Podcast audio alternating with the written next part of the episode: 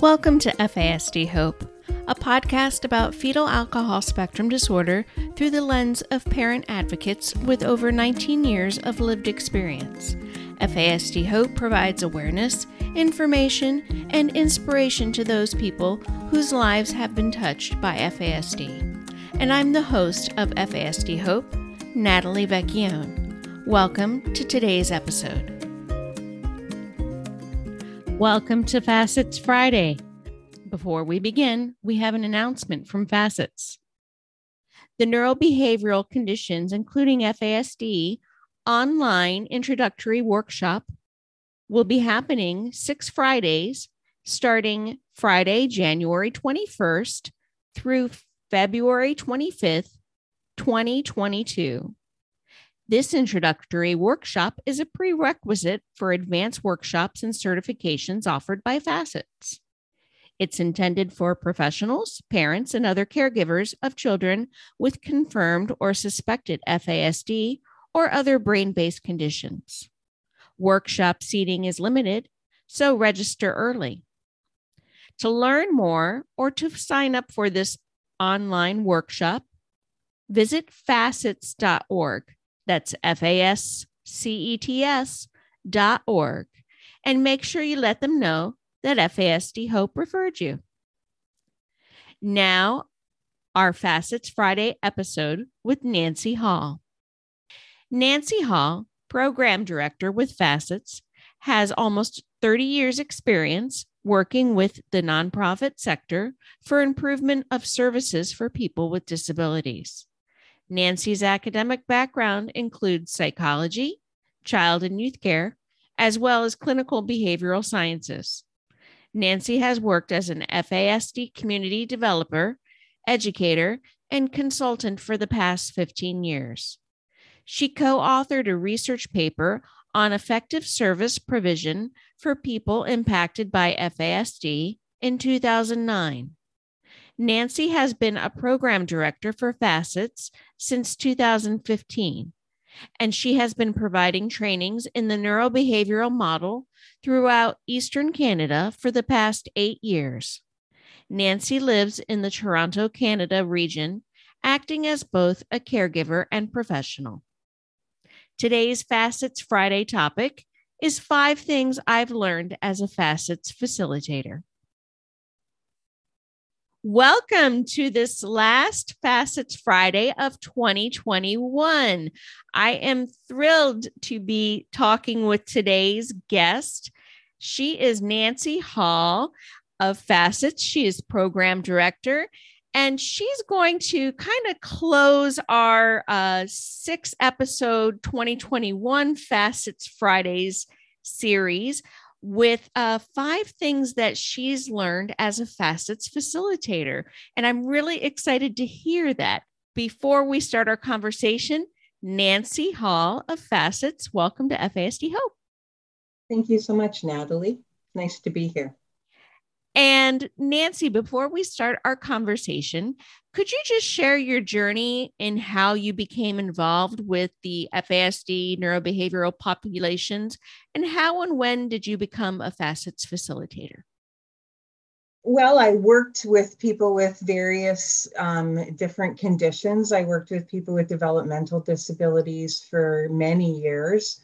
I worked with people with physical conditions as well as people with mental health issues. I did that for more than 20 years. So that was my background of experience. And at that point, my mother and my stepfather needed a lot of care. So I actually took a year off work and went to support them.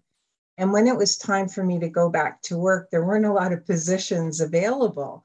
So I applied for this contract position called an FASD community developer. And I'd never been a community developer before, and I certainly had never heard of FASD, but I applied for it because I needed the work. And crazily, I got that job before I even got home from the interview. They were calling me to hire me. And I was quite shocked by that, given my lack of experience or knowledge on the topic.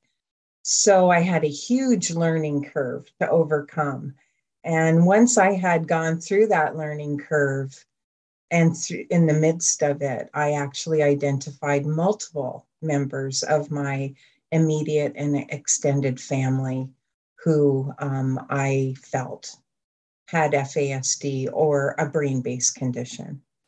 And this shocked me. This really shocked me. It actually it shocked me that I had worked in the field of disabilities for over 20 years, that I had never learned about FASD, that I never learned about um, its impact on our communities and on people. And when I recognized how much of an impact it had already had on my life unknowingly, it really developed a really deep and, and extensive passion for the whole subject of FASD. In that job as a community developer, my role was to provide education and training to community partners, parents, service providers, medical professionals. So I began to do public speaking and training in the field of FASD. Um, that actually led to a more permanent position where they actually recruited me to do training in FASD on their behalf. And I began to do a five year long uh, circuit of Southern Ontario and beyond, um, doing different um, trainings and conferences, things like that. It was during that position that I had the opportunity to meet this woman named Diane Malbin. And of course, I had heard a lot about her I had seen her briefly once at a conference, but didn't have the chance to meet her. This time I got the chance to actually attend the full three day training and sit at her table, get to know her, talk with her. And by the end of those three days, I knew I finally had an answer for what to do about FASD, and particularly with the people in my particular circle or my family. And I wasn't really sure how to apply it yet. I had a hard time at first to get my head around that model. Um, I guess I'm a bit of a concrete thinker, but I knew the answer was there. So I pursued her. And it was through that process that I asked her about a training of trainers because I knew that I had done as much as I could in terms of opening people's minds and idea or their thoughts to the subject of FASD, but I didn't really know how to teach people what to do about it. And I knew that she could teach me how to do that. So she was just in the process of developing her very first, which she originally called training of trainers. We have since changed that to training of facilitators, which is much more appropriate. Um, and I was able to get in on that first cohort of individuals that were being trained. Luckily, I was able to get sponsorship through Western University in London, Ontario, Canada. And they paid for my expenses to go to Portland to do the training. And at the end, there were four of us out of that group Natalie Brassard, Melissa Elligson, uh, Suzanne Emery, and myself who um, became program directors for Facets in light of uh, Diane Malbin's retirement plan, knowing that she needed new leadership in the agency to bring it forward and keep the really great work that she'd been doing for 40 years going. What an amazing journey. It really was. I was so lucky. Oh my goodness. And to meet Diane Malbin and to be one of her first facilitators, it was, I guess back then it would almost have been like a pilot program in training the facilitators. Yeah, it was her first try at it. And certainly we've done lots of tweaking and developing of that since. Um, but yeah, that's absolutely what it was. So my timing, my timing around getting the initial position in FASD and then the timing around my meeting Diane Malbin, um, to be honest with you, felt all very fated. Yeah. And I felt very higher power driven by this work. So That's there was no stopping me. That's amazing. That's right. And once you, you know, and I felt that way when I took the three day training. Once I learned about the NB model and really understood it as a shift in mindset and then learning how to a- apply it it gave me a passion to share with others, which is why I'm so thankful we have this collaboration of FASD Hope and Facets because, and I shared with you before we started recording, Facets really changed our family in so many ways and continues to do so. So I, I'm just so thankful to be able to share with our listeners around the world, which humbles me to share how much facets helped our family. And again, I've shared this with all of our other facets facilitators who who've been on our show. I, I see facets as a tool in our toolbox of parenting and caregiving and, and teaching and whatnot. And just like with any tool, you know, when you use it more and when you learn more, it grows with you. So I'm really just happy that we're ending 2021 Facets Friday with what you've learned as one of those first facilitators who studied directly with Diane Malbin. And I think that's just such an amazing thing. So let's talk about what some of the things we were titling this episode five things I've learned as a facets facilitator. And I am so interested to hear, Nancy, some of the things that you've learned and that you can share with our audience. Well, you know, when I sat down and I tried to put, you know, pen to paper and think about what were the five things, it was nothing really earth shattering, yet really, really important. So the first one was I learned that neurodiversity is real, that everyone's brain is very, very different. And that when I'm doing training, I need to expect, and I know that everyone will receive that information a little bit differently. Some people will feel that they've known it forever and that this is old news. Most people think it's new information for them. And a lot of times it takes people a lot of time to really figure it out, the model. So I think that was the first huge lesson was that neurodiversity is really real. And I have seen it across people and across populations. I'm not just referring to people with brain based conditions when I say that. I'm talking about the people we train, you know, our moms, our dads, my husband, you know, my friends, you know, that neurodiversity is real. We are all so different. And that was emphasized in my training. And I love that as our first, as the first thing you're sharing, because it's important for us to realize our neurodiversity and how we learn in our sensory likes and dislikes and, and things that are a good sensory fit and things are not. It's important for us to recognize it in ourselves because, like the analogy of you're putting on your oxygen mask before you know you're in an airplane, you know, at least back in back way back when you put your oxygen mask on first and then you put put it on to the person you're helping. It's that thought that yes, we need to acknowledge the things that are different. And thinking back on that first day of training and, and the activities and whatnot, that really comes forward to the student in that facets training is that you're not only learning about your loved one's brain or your student's brain or, or those you're learning about your brain which works differently and and and we need to acknowledge that. I love that mm. nancy Absolutely. I couldn't agree with you more, Natalie. Terrific. Now, I'm so interested to hear your number two answer and what you've learned as a facets facilitator. Well, number two, I wrote down as giving the answers is very tempting, but unhelpful. So that was number two that I learned. And what I recognized very quickly is that people need the time to take the information they've learned and start to practice application on their own with some supports if they need it.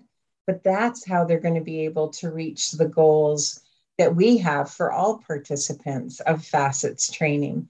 And those goals, I believe, really reflect the original goals or hypotheses that Diane Malbin had for her initial research study on the neurobehavioral model. And she had two goals for the circle of care. So that would include parents, caregivers, other service providers, or other caregivers.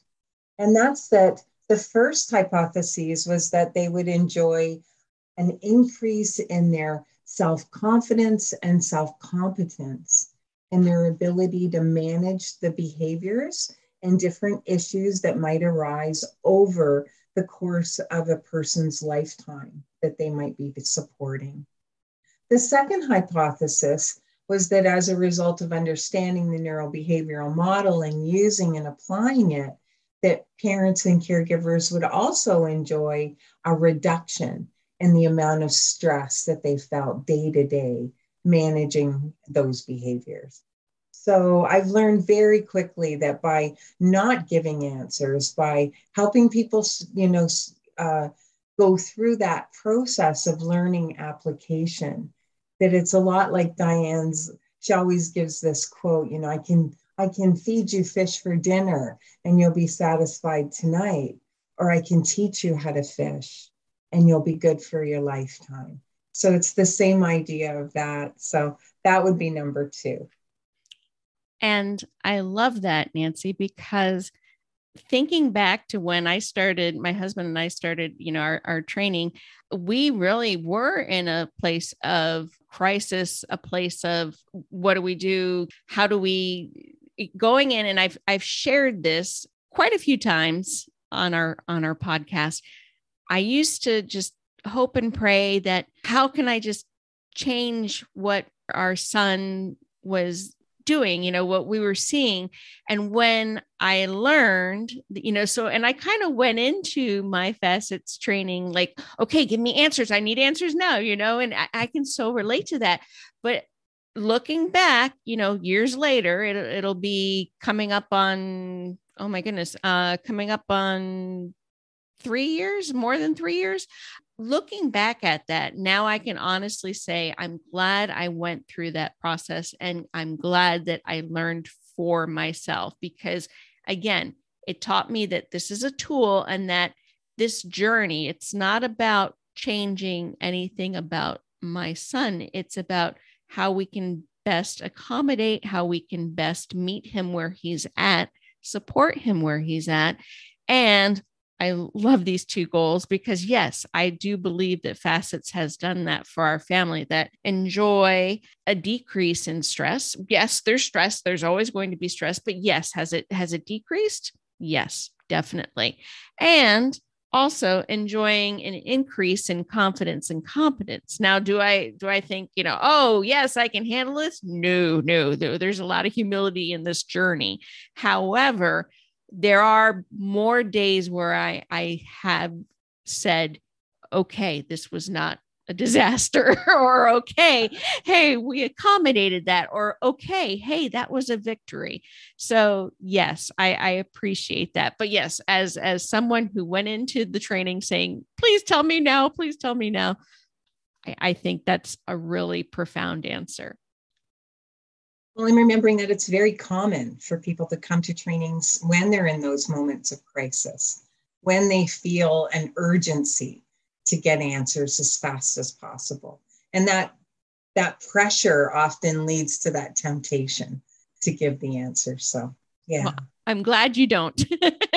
and I'm glad you didn't because as a parent who's been on this journey, it, it, it really helps that we use it this we use facets in the NB model as a tool that grows with us. So thank you. Well, and it's an important part of why facets has started to offer support around application yes. of the neurobehavioral model because and, you know it, this leads to one of my points and that's that not everyone is going to be able to get their head around the brain based approach right away in fact some people take the training twice three times, maybe more. Some people take more time, and some people do require that additional support. And it was through that learning that you know we decided to start offering that extra training support through facets so if there's anyone out there who has been to a training and is struggling in applying the model. We get it. We get it.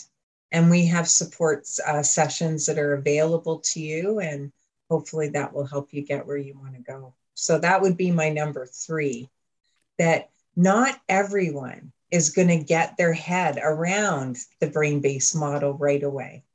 And that's okay. And that's normal. And sometimes it's going to take some extra time.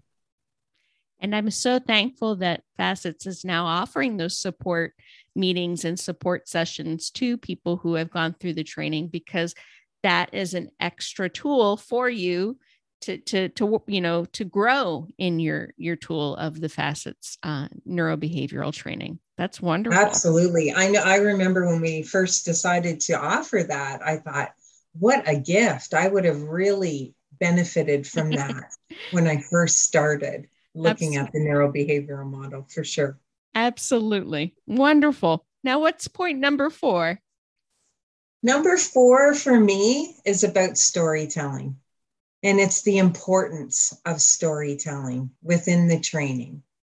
You know, I, I delivered some trainings where I was just speaking to the material that was on the screen, and that was about it. And it just fell flat for me.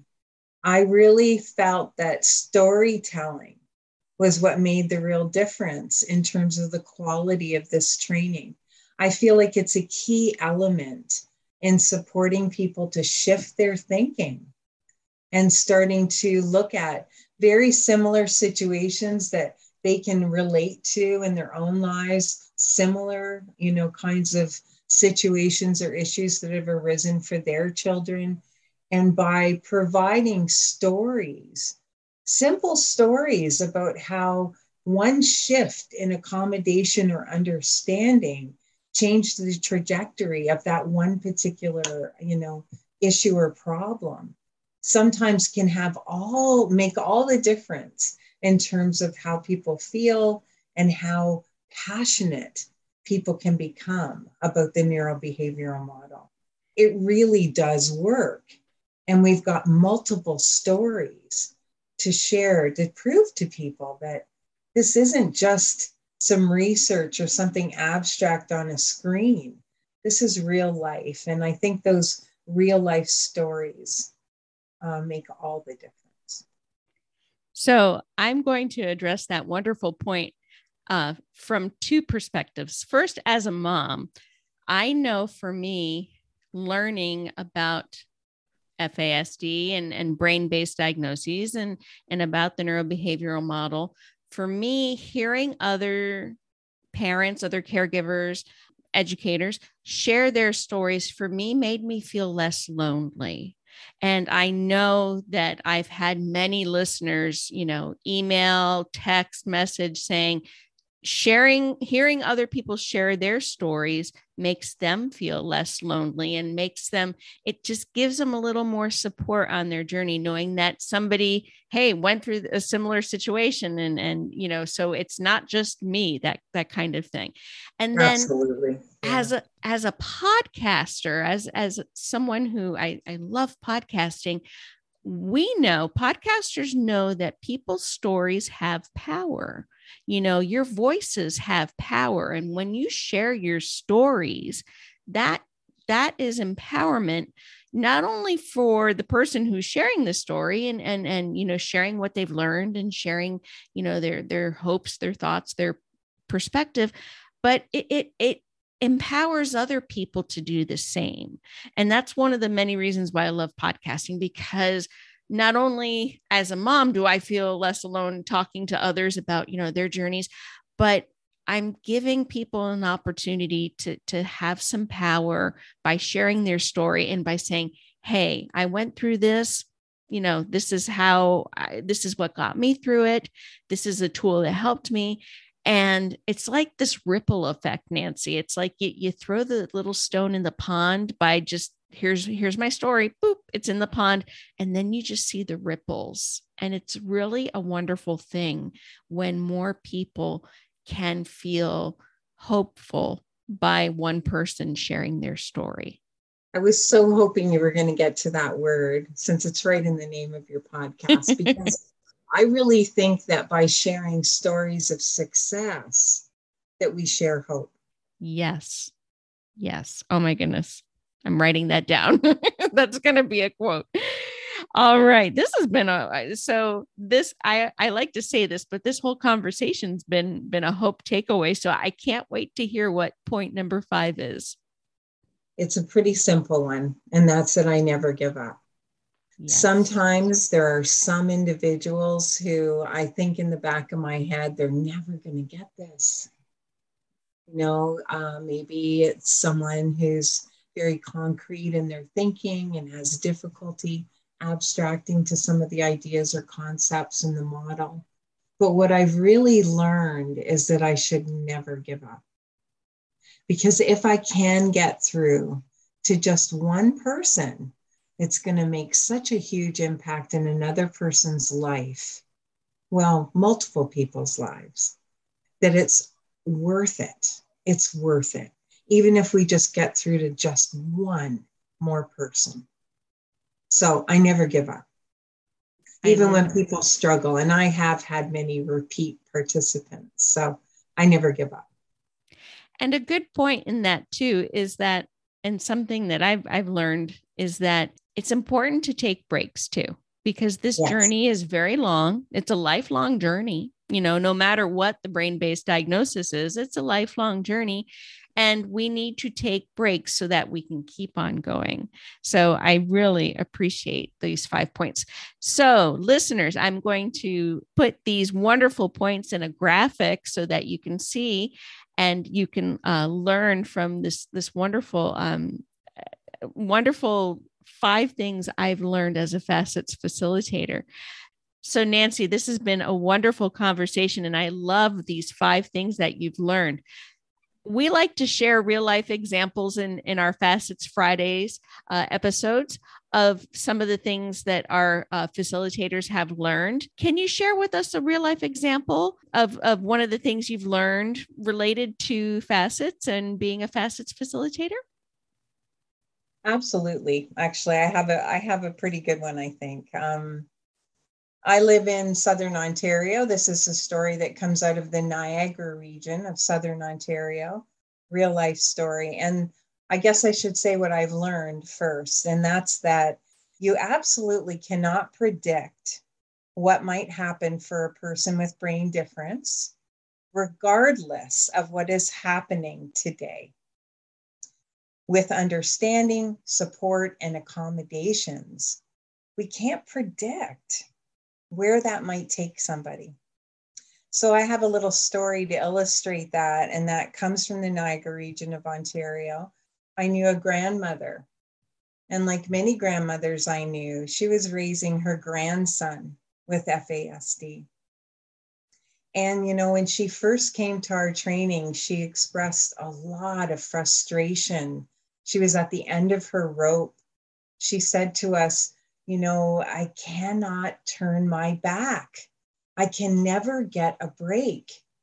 As soon as I take my eyes off of my grandson, as soon as I turn around to start to make dinner, he starts taking the television apart or the microwave oven or the stereo or anything with a small motor or anything electronical, anything in terms of electronics we talked about many different things in her training, and she learned so many different things. And one of the takeaways for her was to look for strengths. She noticed and recognized that throughout the neurobehavioral model, we stress that we need to build on people's natural strengths and interests. We want people to feel really good about living in their own skin, about being who they are. So she wanted to turn this, what was previously seen as being incredibly destructive behavior, she wanted to turn this around. She put a couple things into place. She started garage sailing. She started going to garage sales and buying anything she could find with a small motor or any electronical or stereo, anything like that that she could find. And she started collecting them in the basement. In the meanwhile, in the meantime, she also started to establish a regular routine or schedule for her grandson. And she built a workshop in the basement of their house. And she started plugging into his schedule anytime he didn't have anything to do, because she had learned that often when people with brain difference don't have anything to do, that's the time when sometimes they might get into trouble. So she started to put that activity, working in the workshop, downstairs with electronics, other kinds of small motor items, things she didn't care what happened to those things. She wanted her grandson to learn. She also brought in an uncle who was actually a small engine mechanic in the local area. He started to teach her grandson how to use tools, and how to look at certain pieces of equipment, how to fix things. Long story short, that young man is now an adult and he is now a successful small engine mechanic working with his uncle, running their own business. And he's very successful based on his natural strengths and abilities.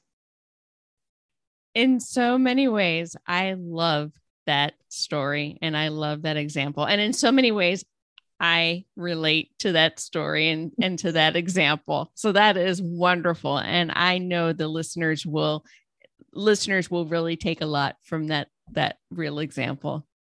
So Nancy, before we wrap things up and before we end on our hope takeaway, can you share a little bit more about uh, FASCETS and, and the new support sessions that are being offered or some of the new things that are happening with FASCETS? Uh, FASCETS is running multiple groups, uh, training of facilitators. So we've got some new graduates about to uh, begin their careers uh, doing training of the neurobehavioral model starting in the new year. And I understand from our last program director meeting, we've got just as many people ready to begin their journey starting next year as well. So that's very exciting. We'll have a lot more people out there who know about FASCETS, know about the neurobehavioral model, and have the ability to share that with people. So that's so exciting. Um, we also have um, multiple two day, uh, the equivalent of a two full day uh, training uh, session or version of the neurobehavioral model. Uh, due to COVID, we've moved that to a virtual experience, and we do that over Zoom through six two hour sessions. So we have regular uh, uh, six session webinars that are available, which is a really nice comprehensive look at the neurobehavioral model. We also have a bridging uh, training that we offer for people who do want to go through to become a facilitator themselves. And to do that, they must, as a prerequisite, complete the equivalent of the full three day neurobehavioral model training. So the bridging uh, sessions offer people the ability to upgrade from their six part webinar to the equivalent of the full three days so that they're then eligible to move into the facilitator workshops. And the support sessions uh, they they happen ongoingly. Um, right now it's suzanne emery who's supporting those sessions and they uh, people sign up and they use their real life examples work through them get support get ideas practice application come back again. So it's a really nice way to check in and make sure that they're staying on track and that they're doing things within a neurobehavioral framework this has been such a lovely conversation. And I am just so thankful to have met you and to know the work that you're doing with FASCETS. And I will share upcoming workshops and information in today's program notes of our FASD Hope episode, as well as in our social media posts. So before we go, Nancy, can you end with some final words of hope for our audience about today's topic? I'd actually like to end today just with a quote. This is from a woman who works as a mental health professional, but is also a mother of multiple children with brain difference. And she sent me this uh, quote after She had received her training and had applied the model for about six to eight months. So she'd had some good time to actually see the results of some of the changes that they had put into effect in the family. And this was her quote. She said, The model has helped me on so many levels, but primarily it's the constant reminder to bring it back to the brain that if something isn't working, we need to change it and that we need to assume can't instead of won't. That thinking this way has helped me stay calm. And when things go sideways, more than anything, it helps prevent some things from going sideways in the first place. Wonderful quote. Oh, and wonderful words of hope. Nancy Hall of FASCETS, thank you so much for being today's guest on FASCETS Friday. Thanks so much, Natalie. It was a pleasure. Thanks again for listening to FASD Hope with Natalie Vecchione. If you like our show and want more information, check out fasdhope.com or please leave us a five star rating and review and follow us on Apple Podcasts, Podbean, Spotify, or wherever you get your podcasts. Make sure you join us again next week and remember to be informed, take care, and always have hope.